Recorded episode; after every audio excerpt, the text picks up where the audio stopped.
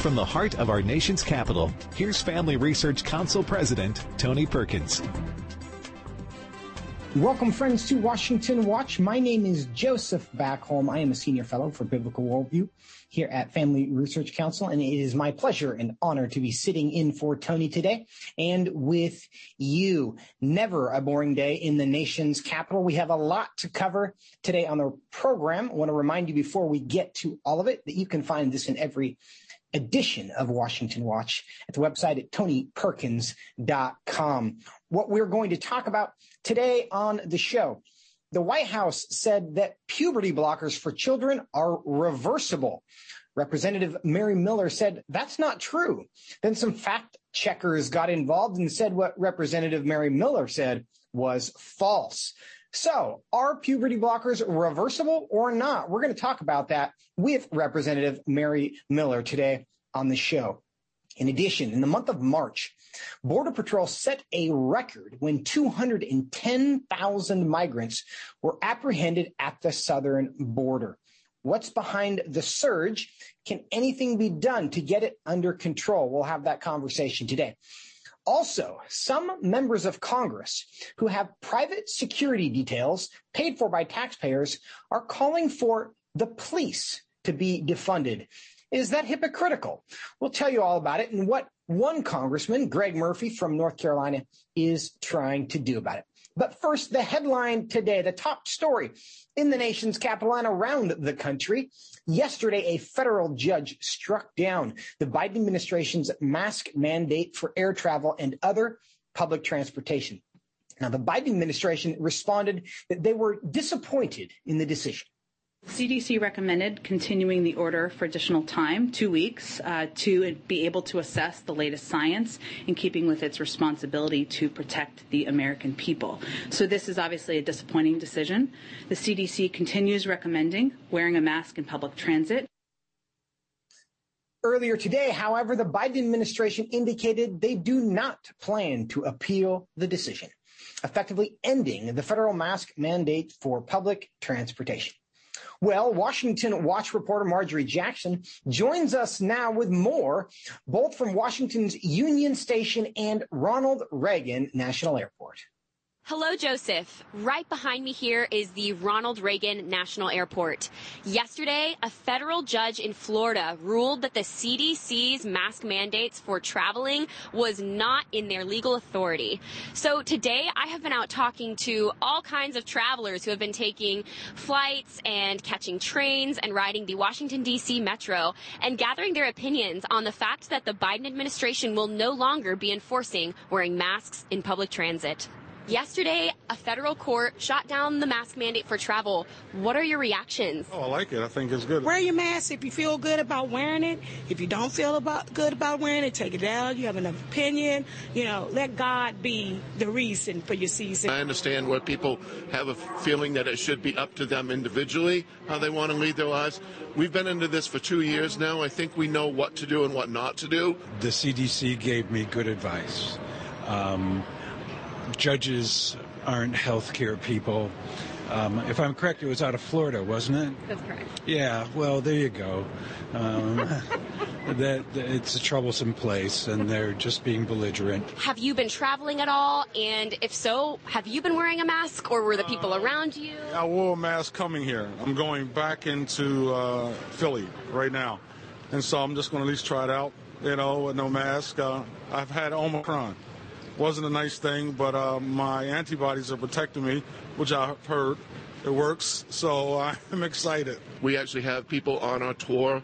We have about 120 kids and 20 or so chaperones, and I would say probably 20% are wearing masks and 80% are not. I got my mask lowered a little bit, though. I have it um, but it's lowered because I, I don't want to give people the impression I think there's some type of disease. I want to give people the impression America's getting back online. We're moving forward in our country. We're showing more love now and not hate. I think that the coronavirus brought a lot of hatred amongst people. It, it made people be nasty and mean and not together. So for me and my leadership, I'll be trying to bring people more together, whether you have your mask up or down. So clearly, people have a lot of different opinions about if they're excited about the mask mandate being dropped or if they're going to continue to opt to wear the mask while they're flying or traveling in other ways. Back to you, Joseph. Thank you so much, Marjorie, for that great report. And frankly, your last guest there uh, needs to have her own show. Perhaps we can give her a segment. I think we could all learn something from her. Great and encouraging report from the ground in the nation's capital today. But continuing our discussion of yesterday's ruling in the end of the federal mask mandates for airlines and public transportation, you might not have known that last month, FRC Action filed a similar lawsuit in the U.S. District Court. And Joining me now by phone to discuss yesterday's ruling as well as the FRC Action lawsuit is Ken Klukowski, who filed the lawsuit on behalf of FRC Action. He's senior counsel at Schaerr Jaffe LLP. Ken, Joseph, good to have you on the program. thank for having me, sir. No, the pleasure is mine. Thank you, sir. We are glad to have you. Uh, by now, most people are aware of the ruling. What was your reaction when you heard the decision? Well, I was very encouraged that another well credentialed, well regarded judge in another part of the country, uh, that one of the issues raised in the lawsuit before her, which has been before her for almost a year, this is a lawsuit that was filed in July of 2021 and has extensive briefing and argument, that when she got to the part of the case being raised uh, there, that we are also raising in our case that being that the mask mandate is now, with the current state of medical science of what we understand about COVID, about airplanes, and about uh, and about masks, that the science no longer supports the idea that people should have to wear masks, and that not everyone is equal. That people, you, you, we heard one of uh, uh, the people who were interviewed there where he said that he's recovered from COVID, that he has natural antibodies. He understands that that protects him. To some degree, that is correct. Uh, and uh, and so children. Uh, children are, are at especially low risk from COVID, and they're at heightened risk, both physical risks and also mental risks from wearing masks. And that's been scientific literature that's been that's become very prominent over the past few months. Uh, and so, as we're looking at all these different aspects uh, of the case, that this was a judge who saw what the law requires when a federal agency is imposing burdens on the American people. That law, by the way, is called the Administrative Procedure Act, the APA, and it sets forth the requirements that agencies need to meet when they're putting legal obligations or restrictions on you and me. Uh, and looking at that, among other things in the case, she concluded, just as we are arguing in our own case, that forcing people to wear masks on airplanes meets the definition of what the law calls arbitrary and capricious, and therefore that uh, that uh, that the judge did the right thing, Judge Mizelle, in declaring it unlawful and setting it aside. Now, Ken, a lot of people look at this decision and in this Center for Disease Control was making these recommendations. And of course, there's lots of doctors, lots of science or scientists at the CDC. And they look at this decision essentially as a judge uh, usurping the professional judgment of a whole bunch of, of, of doctors and, uh, and medical professionals and substituting their judgment with her own. Is that the right way to look at this from a legal perspective? It's definitely the wrong way to look at it. I agree that that's what the CDC is thinking. But the thing is, in America, this is a nation under the rule of law, and no one is above the law, not even the president. And all of these people at the CDC, they work for the president. They are subordinate to the president. So if the president has to follow the law, so do the people at CDC. And CDC and, and the law in question, again, the APA, there's a there's a broad body of Supreme Court precedent and other fed- and federal appeals courts that lay out the criteria of what the APA mm-hmm. requires. It requires, in a word, what's called reasoned decision making. And then it goes through all these hallmarks of what it means to be arbitrary and capricious and that not being reasoned decision making. And let me just give you one quick example, Joseph, of what I'm talking about, yeah. because we raised this in our briefs with FRC Action in our own case, which is in the Northern District of Texas. Uh, and what we explained there is that it is undisputed that the air on airplanes is safer, it is more sanitized many times over than what you have in a restaurant. And yet, CDC guidelines say it's okay to be unmasked in a restaurant, but you need to be masked in an airplane when you're sitting the same distance away from people that you would in a restaurant and where the airplane air is cleaner. And what I mean by that is like in a restaurant, the air may recirculate through a filter about every 15 minutes. In an airplane, it's every 30 seconds. And there's all of these studies that have been done, including by the government. Like, for example, the government, the Defense Department did a study uh, roughly a year ago where they said that it would take 54 hours on an airplane to get infected uh, if you're if you're sitting nearby someone who has COVID. 54 hours. Now, the longest flight on the planet is only one third that. It's 18 hours. It's a flight to Singapore. And of course, people flying domestically, it's only a fraction of 18 hours. And yet, CDC guidelines say, well, you need to wear a mask on that airplane, but you don't need to wear it on the restaurant, despite the fact that the air is dirtier for COVID spread. That is an example of arbitrary and capricious. And this is just a judge making government agencies follow the law. Now, Ken, uh, the arguments that you've made there are compelling to a lot of people who are watching and listening today. I know. But tell us, why did it take this long? Because we know that the White House had just extended the travel uh, mask requirements. They were set to expire in a couple weeks anyway. We've been having these debates for literally two years, more than two years. Why did it take this long, if that's what the law required, for a court to step in and say, no, federal government, you can't do that? Well, because the evidence has to build up over time. I mean, it's almost like, and you want to have a presumption of good faith when we're dealing with a public health emergency and government is trying to rush into the breach and figure out what needs to be done to keep people safe. It's like people start off with the benefit of the doubt, you know, and, and you assume that if the government is telling you to follow the science, that they're going to follow the science. And so with the scientific method, we try all sorts of approaches if there's a medical hypothesis that it might be helpful, and then we track the data. And the data that we've built over time, see, we started off thinking masks are very effective. Then as the data built up, we found out that masks are only slightly effective, like a common cloth mask that many of our listeners would have been uh, would have been wearing a cloth mask, according to scientific studies, is only 10% effective. A surgical mask, only 12% effective. Even the vaunted N95 mask, depending on the type you're wearing, is anywhere from 46 to 65% effective.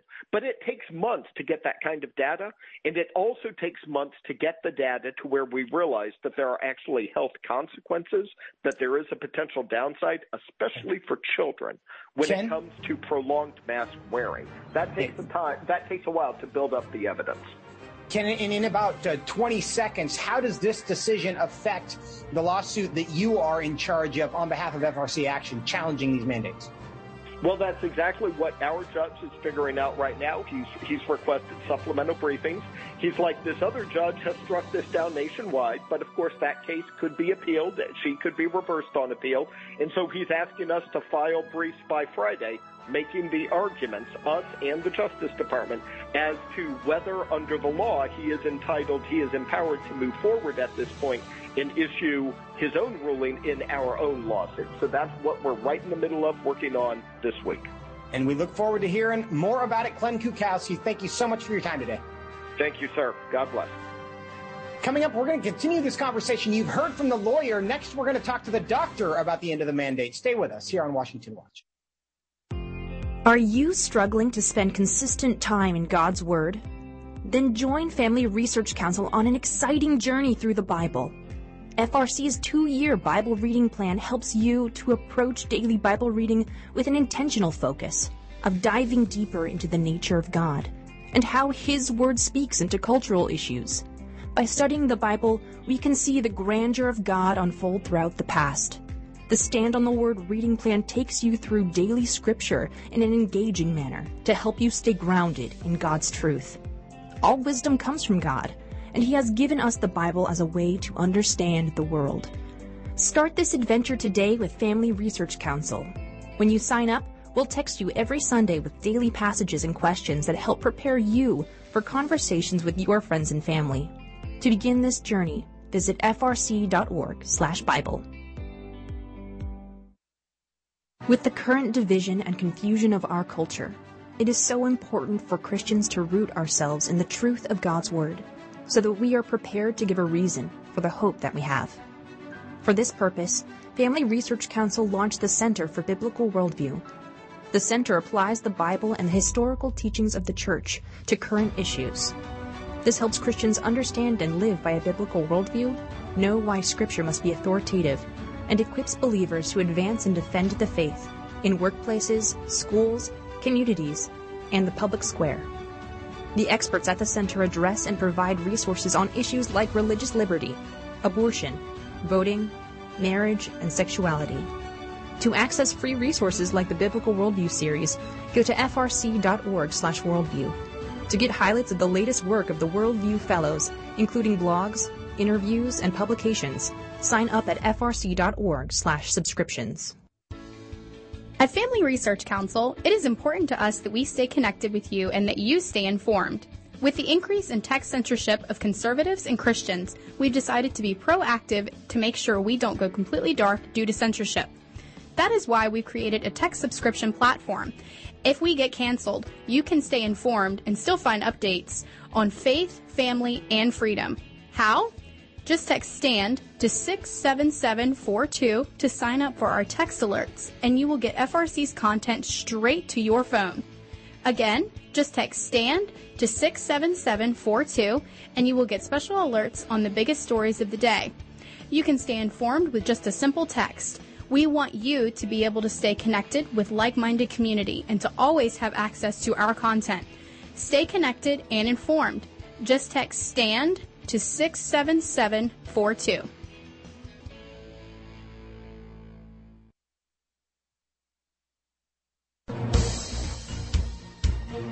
Welcome back to Washington Watch. My name is Joseph Backholm, sitting in for Tony today. So glad to be with you and that you are with us.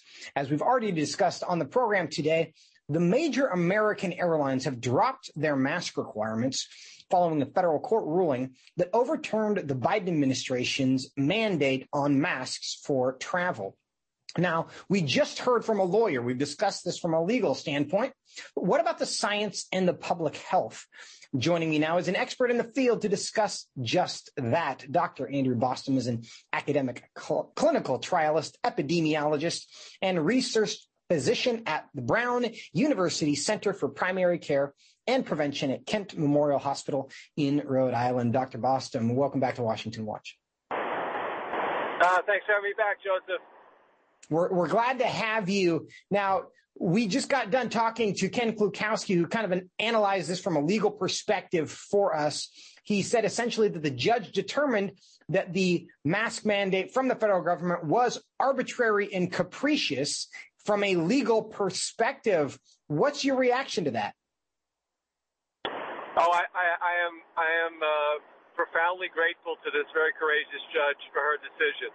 Um, and she also did at least touch upon some of the science because apparently there's an obscure statute that referred to sanitation. Uh, and she simply pointed out that, you know, basically in, in, in layman's terms, uh, that masks are, you know, don't provide any form of sanitation. In, in fact, I, I, I, I would add, Joseph, uh, you know, masks that have been studied uh, after clinical use, even even short term in the in the operating room among surgeons, uh, you know, can really can really become heavily contaminated uh, with with bacteria. So she made a very logical scientific point, uh, even though it's a little bit obscure. But the but the literature, um, the, the the randomized controlled trials where we where we really pr- provide the gold standard evidence for whether an intervention in a mask, you know, masking is an intervention, or works or not in in its clinical application, um, are uniformly negative uh, for both influenza, uh, and we we have at least uh, two large trials that have been reported for COVID. In other words, you know, they they, they tested the hypothesis that masking in the community would reduce uh, community viral transmission. A- again, there's there's been about a dozen studies for influenza in the community since 2008, and there's been two studies, including one enormous study uh, for, for COVID. Uh, uh, and all 14 studies consecutively from 2008 through uh, 2021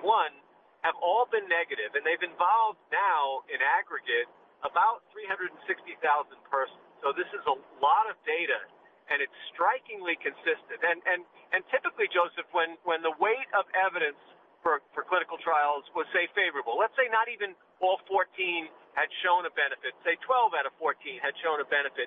At that point, um, you would gather together the evidence, and you know there'd be some sort of consensus panel, and they would make a recommendation, Joseph, perhaps that masking could be applied in a situation like a, like a like a pandemic, COVID pandemic, an influenza pandemic, but it would be a recommendation. Here, they've turned the whole paradigm on its head.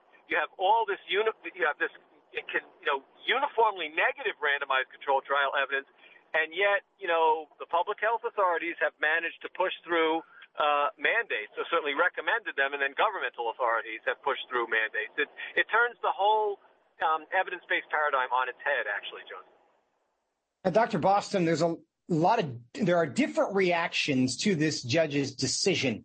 And there are certainly people who are happy to be free of, of masks and the mask mandate. There are others who are concerned, who now express uh, fear over traveling, being in close quarters on an airplane with people who are unmasked. What would you say to those people? Well, I think the airlines have made a very compelling argument, and which is why they they were they were uh, ur- urging that the mandate be lifted sooner, particularly when all when all these other mandates at the community level had, had already been lifted. And their argument is that certainly in the in the space that they can directly control, the airplane itself, there are there are now uh, they've integrated some very highly efficient uh, filtration systems that make the air constantly recirculated and I think they've they've added sort of virucidal technology to kill uh, virus.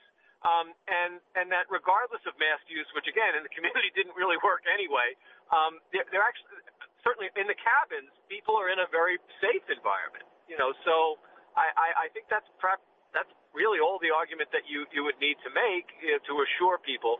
But again, I think there's been the the the, the idea that masks are somehow effective has been so heavily propagandized, and I have to call it propaganda at, at, at this point, Joseph, because again, the, the, the, the hard evidence is so uniformly negative uh, that it's frightened people. It's frightened people unnecessarily.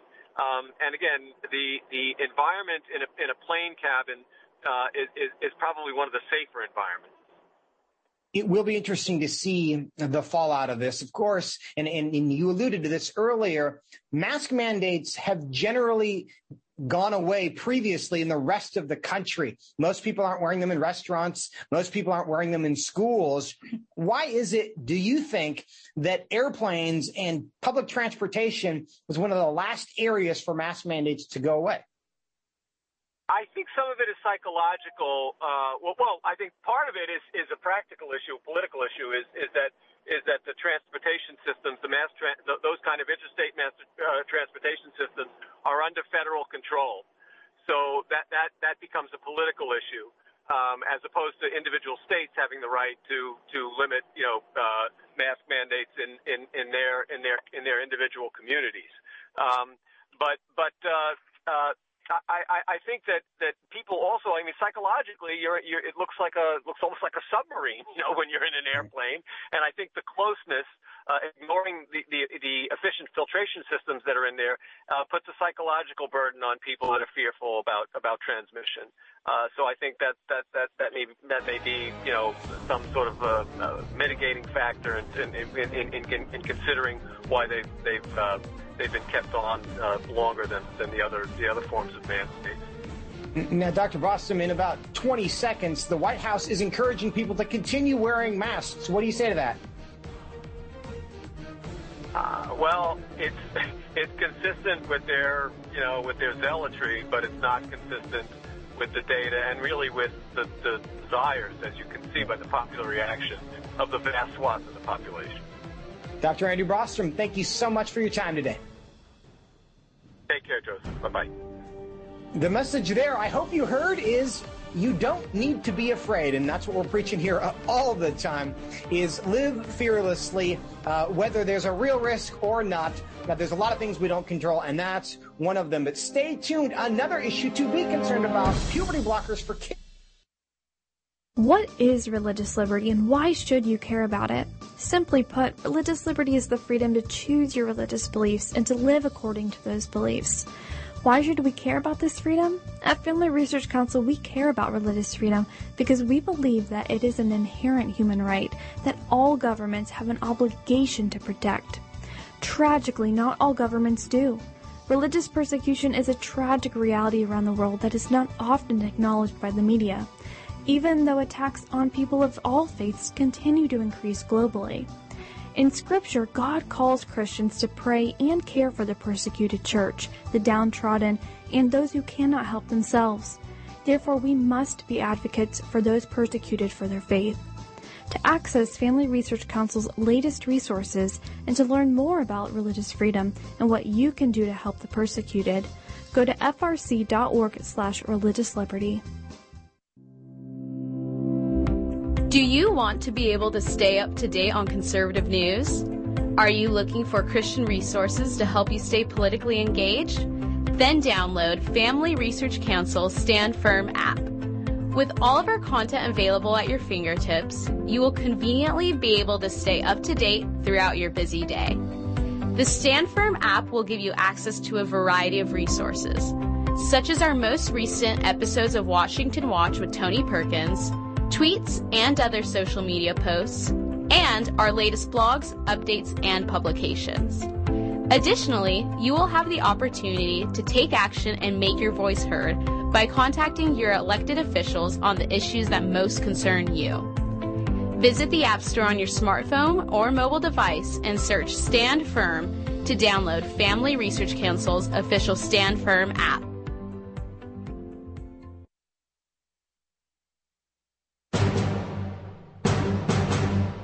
Welcome back to Washington Watch. My name is Joseph Backholm, sitting in for Tony. I want to remind you that the website is tonyperkins.com, where you can find this in every episode of Washington Watch on demand and at your convenience. Now, earlier this month, to mark International Transgender Day of Visibility, President Biden stated that, quote, affirming a transgender child's identity is one of the best things a parent, teacher, or doctor can do to help keep children from harm, end quote. Yet, as anyone who has followed the science on this topic knows, transgender procedures for children are a far cry from safe, especially when these children are in a vulnerable state. Our next guest tweeted words to this effect and drew fire from PolitiFact, which is a partisan left wing commentary site that purports to be a neutral fact checking service. Joining me now to discuss this is U.S. Representative Mary Miller. She serves on the Committee on Education and Labor and the Committee on Agriculture and represents Illinois' 15th District. Representative Miller, welcome back to Washington Watch. Thank you for having me.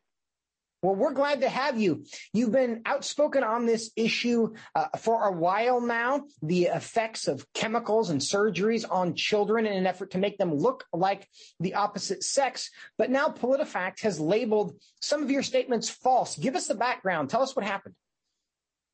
Sure. Well, of course, you just said that Biden administration put out this guidance called gender affirming care, which specifically states it's for transgender and non binary children and adolescents, early gender affirming care is crucial to overall health and well being. And um, the House Education and Labor held a hearing with Biden's Health and Human Services Secretary, and I asked the Secretary if performing these procedures on 12 year old children is child abuse. And first of all, he refused to answer the question. Then I was most troubled that Biden's Health and Human Services Secretary refused to confirm that parental consent would be necessary for these procedures. Um, uh, they're doing nothing but engaging in extreme woke politics with children being their victims. I can't even think of, of enough bad adjectives to describe this. It's evil, it's insane, and they are on the wrong side of public opinion.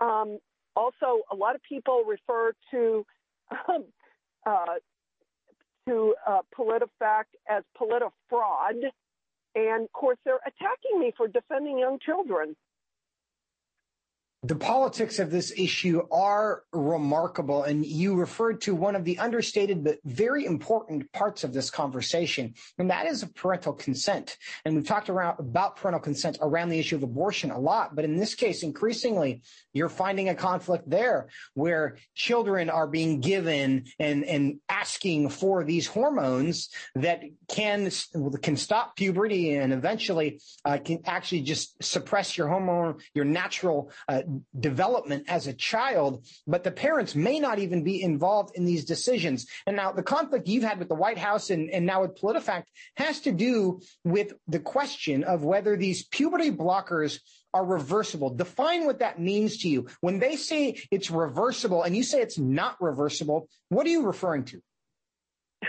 yes, they did say that they're reversible and that my claims on the dangers of these medications are false. But the truth is, the truth is that this is another lie that they are propagating, and they are going after the vulnerable, which is our children who are not mature enough to make these decisions. Um, a lot of children grow out of this, and this has actually become a popular issue. It's being pushed by the schools, by our government, by our culture, and it's super sad. But okay, well, for one thing, it's it's dangerous because it affects their bone growth and their future ability to have children, um, their growth spurts, and uh, bone growth density. And Mayo Clinic states in their guidance on puberty blockers that they can have long-term long-term effects. So you know they can bring it on. I'm not backing down. They're extremists. Well, we appreciate you for that. And, and I think what it's important for people to understand is if you take an 11 year old and you put him or her on puberty blockers for two years and then take them off of puberty blockers when they're 13, puberty will start again. It will finally happen, but you don't get those two years of development back. And so that really does have a long-term impact on how that child will develop, what ultimately their life is going to be like. It doesn't necessarily sterilize you like cross-sex hormones do, but it does have a long-term impact on your body's natural development because you've essentially stopped it for two years. Now, Representative Miller, what happens if we don't get in front of this issue, get control of it, and just allow this to continue where children are being encouraged in this direction, disguising their sex, taking hormones for life? What's the end game if we don't stop it? I don't know. I think a lot of this has to do with population control.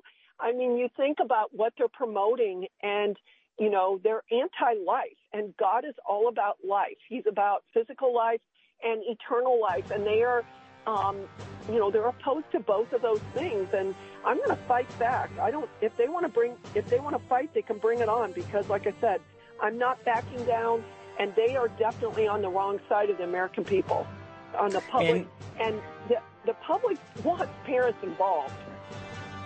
There is a lot of data that suggests you are correct about that. As hard as the White House and many others push on this issue, America is not just buying the idea that mutilating your body and taking cross-sex hormones is good for you. Representative Miller, thank you so much for your courage in confronting this issue as well as for your time today. Thank you so much. Well, our children are worth fighting for. Indeed they are. God bless you. Now, coming up, another issue. The Biden administration plans to revoke Title 42 next month, making it easier to enter the country. But we already have record levels of, of transgressions at the southern border. What does it mean? We'll talk about it when we. Do you want to be able to stay up to date on conservative news? Are you looking for Christian resources to help you stay politically engaged? Then download Family Research Council Stand Firm app. With all of our content available at your fingertips, you will conveniently be able to stay up to date throughout your busy day.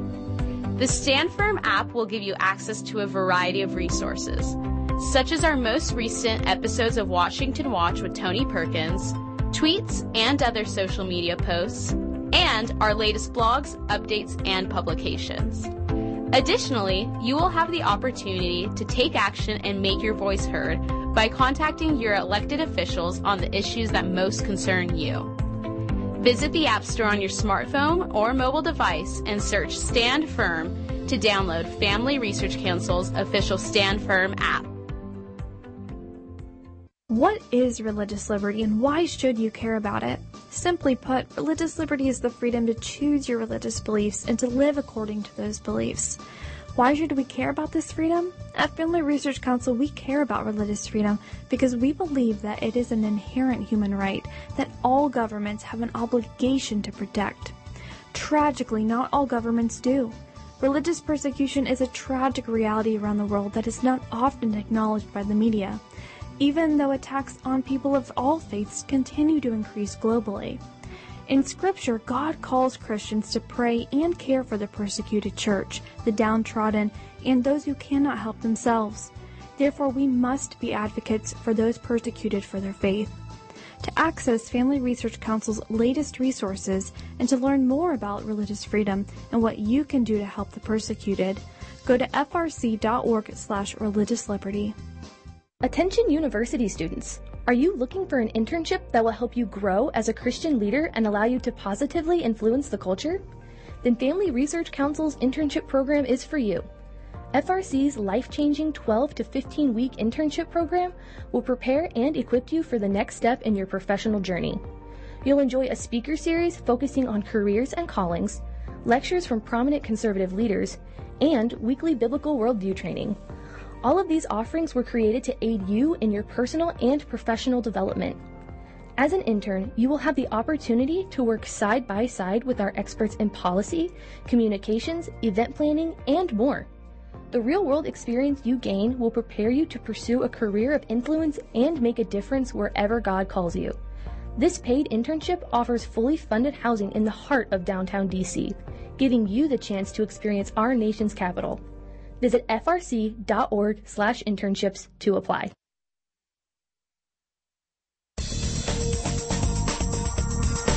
Welcome back to Washington name is Joseph Backwards Tony today. Title 42 was a Trump era administration rule that required those seeking asylum in the United States to wait on the other side of the border while that asylum application was processed. And it was done uh, under the justification that we didn't know who had COVID and who didn't. And trying to protect the country from the virus, we would ask people to stay on the other side of the border while it was processed. Well, the Biden administration has recently announced that they are going to revoke this rule and they are going to allow people who apply for asylum to wait inside the borders of the United States. This has historically uh, been a challenge because you don't always know where people are for the years often it takes for asylum applications to be processed. And oftentimes uh, the government lose, loses tracks, loses track, excuse me, of the applicants. Well, the decision to revoke this rule has raised questions from even some Democrats in Congress who have begun to ask some pointed questions of the Biden administration about whether this is the right time to revoke the rule. Now, in addition, the decision to revoke Title 42 comes amidst reports from Border Patrol officials the agents have apprehended nearly 210,000 migrants who illegally crossed the south, southern border with Mexico in March. And that was the, the 210,000 record migrants happened prior to the Biden administration's decision to revoke Title 42. So does this mean that when Title 42 is revoked, making it easier to come into the country, the number of migrants approaching the border and crossing the border and applying for asylum is going to increase even more. And further, does this mean that the apprehensions, that the record apprehensions at the border, that our border patrol is actually working? Is our border security uh, correct? Are we, is it effective? And does the record number of apprehensions indicate that our border security has been effective? And joining me now, and we are hoping, uh, did, did we have her?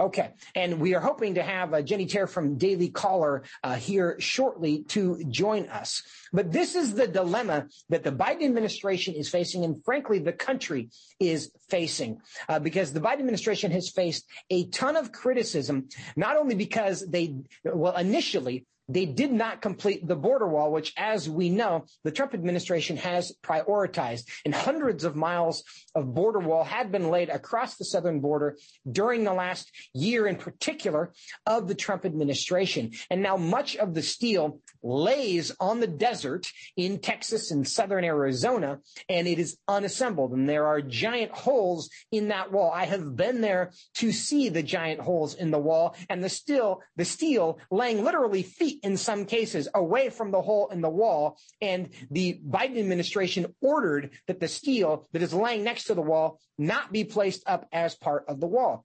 And so, of course, uh, that incentivized a lot of people to begin crossing the border.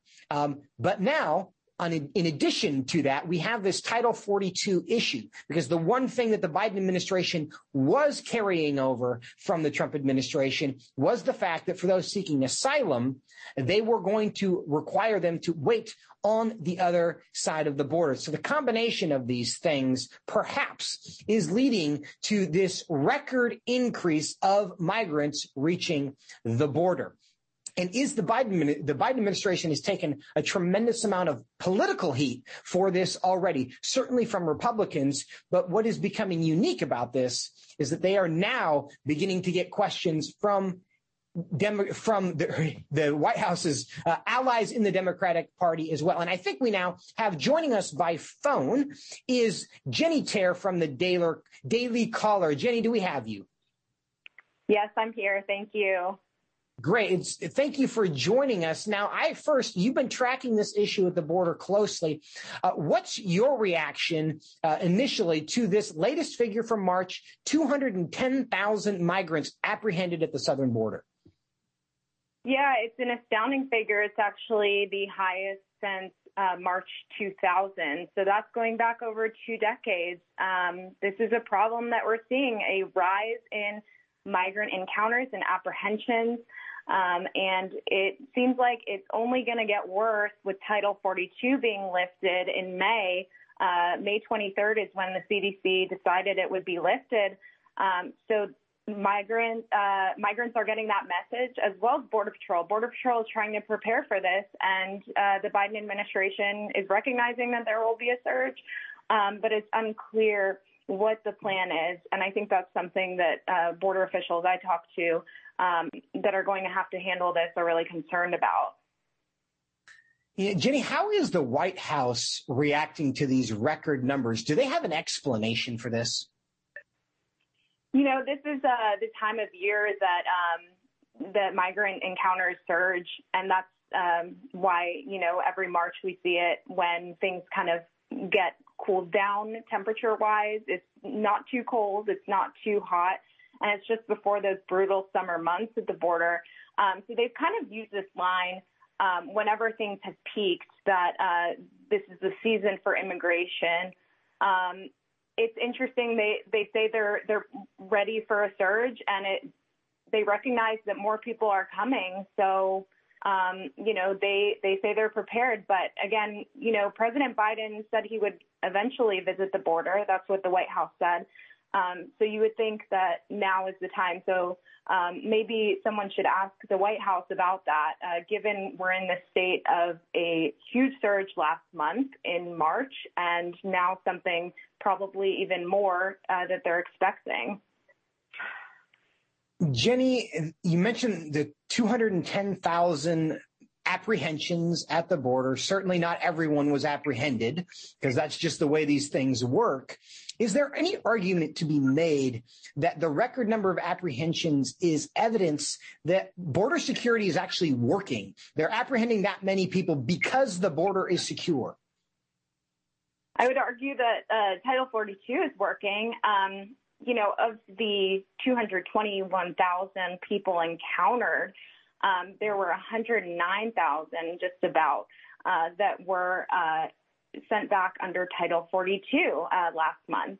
Um, so it will be interesting to see what it's going to be like when everyone is processed under what's known as Title 8 for inadmissibility, um, because they will have to await court proceedings. So it's going to be the case where Border Patrol ICE doesn't have enough space if they're going to see a surge like they're expecting, and people will have to be released, and that's what I'm told.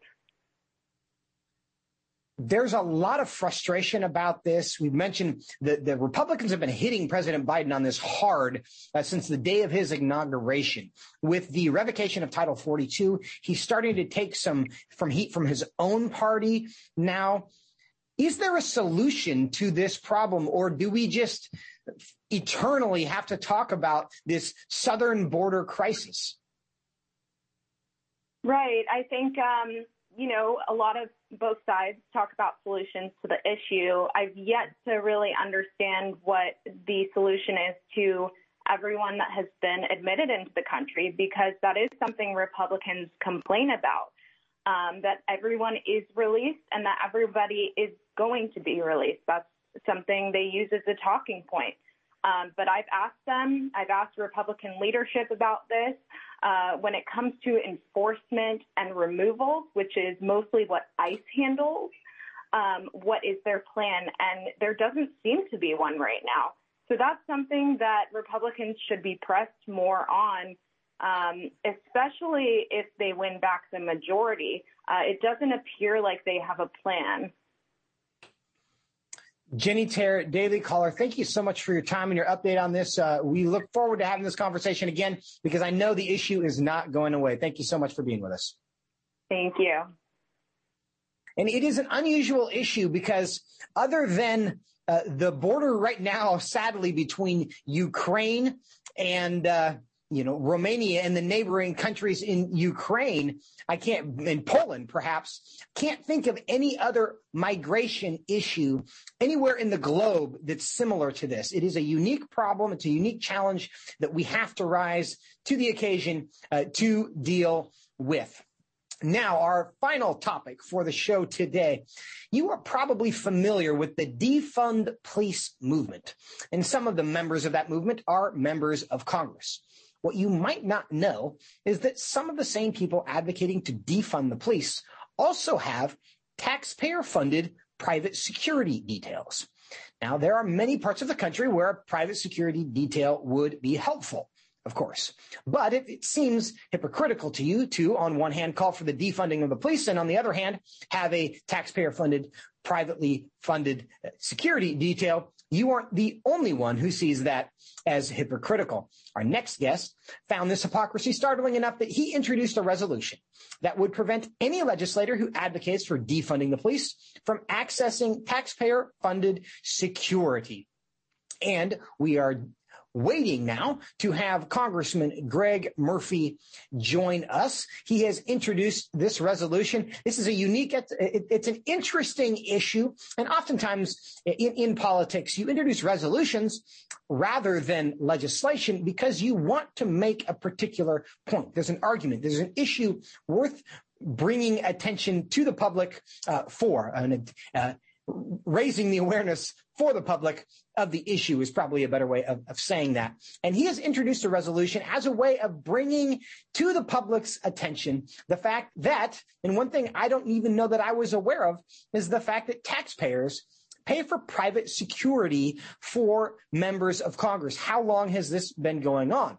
But of course, it is clear that there is a bit of hypocrisy when a member of Congress would say, Hey, taxpayers, I need you to fund and pay for a private security detail for me so that when I go someplace, uh, there are people assigned specifically to me to keep me and only me safe from whatever threats the world offers. And of course, most people don't have that luxury. But what we have had uh, historically is a police department, and now those are seeking to be defunded by some members of Congress. And joining me now to discuss it all is Congressman Greg Murphy, who serves on the House Ways and Means Committee and represents North Carolina's third district. Congressman Murphy, welcome to Washington Watch.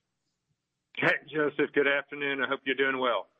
I am well, and I am glad to have you today. This is clever and I think important. Uh, tell me the background. What prompted you to introduce a resolution saying that if you're trying to defund the police, you don't get taxpayer funded private security details?